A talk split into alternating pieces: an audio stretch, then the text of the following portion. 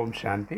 December அஞ்சு ரெண்டாயிரத்தி இருபத்தொன்று அவ்யக்தவாணியோட வரதானம். உள்ளடக்கம் மற்றும் எதிர்கொள்ளும் சக்தி மூலம் சேவையில் வெற்றி பெறக்கூடிய ஆன்மீக சேவதாரி ஆகுக.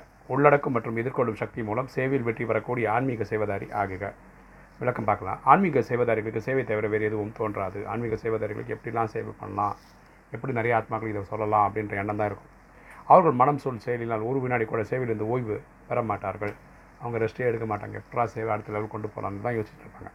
அதனால் சிறந்தவராக ஆகிவிடுவார். அதனால் அவங்க ரொம்ப பெஸ்ட் ஆகிடுறாங்க அவங்க சேவைகளில் வெற்றி பெறுவதற்காக சதா இந்த ஸ்லோகனை தான் நினைவு செய்வார்கள். அவங்க சேவைகளை வெற்றி பெறதுக்கு அவங்க ஒரு ஸ்லோகனை ஞாபகம் என்னென்னா உள்ளடக்குவது மற்றும் எதிர்கொள்வது. உள்ளடக்குவது மற்றும் எதிர்கொள்வது. இதுதான் நமது இலக்கு. இதுதான் நம்மளுடைய லட்சியம் அப்படின்னு தெரிஞ்சு அவர்கள் தங்களின் பழைய சம்ஸ்காரங்களை உள்ளடக்கிக்கிறாங்க பழைய சம்ஸ்காரங்கள் எமர்ஜ் பார்த்துக்கிறாங்க.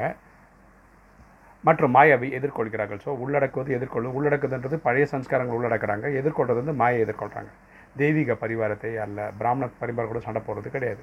அத்தகைய ஞானம் நிறைந்தவராக இருப்பதோடு கூடவே சக்தி நிறைந்தவராகவும் இருக்கின்ற குழந்தைகள் தான் ஆன்மீக செய்வதர் என சொல்லப்படுகிறார்கள். சரி இந்த ஞானம் நிறைந்தவர்களாக இருக்கிறது கூட சக்தி நிறைந்த ஆத்மாவும் இருக்கணும் அஷ்ட நிரம்பியிருக்கணும் அப்படிப்பட்ட குழந்தைகளை தான் ஆன்மீக செய்வதாரின்னு சொல்கிறாங்க ஸ்லோகன் சிறிய விஷயத்தை பெரிதாக்காதீர்கள் சூழ்நிலையை சக்திசாலி ஆக்குங்கள். சிறிய விஷயத்தை பெரிதாக்காதீர்கள் சூழ்நிலையை சக்திசாலி ஆக்குங்கள். பரமாத்மா என்ன சொல்கிறாங்க சின்ன சின்ன விஷயத்தை பெருசாக்கி ப்ராப்ளத்தை பெருசு பண்ணிடாதீங்க நீங்கள் அந்த சூழ்நிலை சக்திசாலி ஆக்குனீங்கன்னா உங்களுக்கு சாதகமாக முடியும். ஓம் சாந்தி.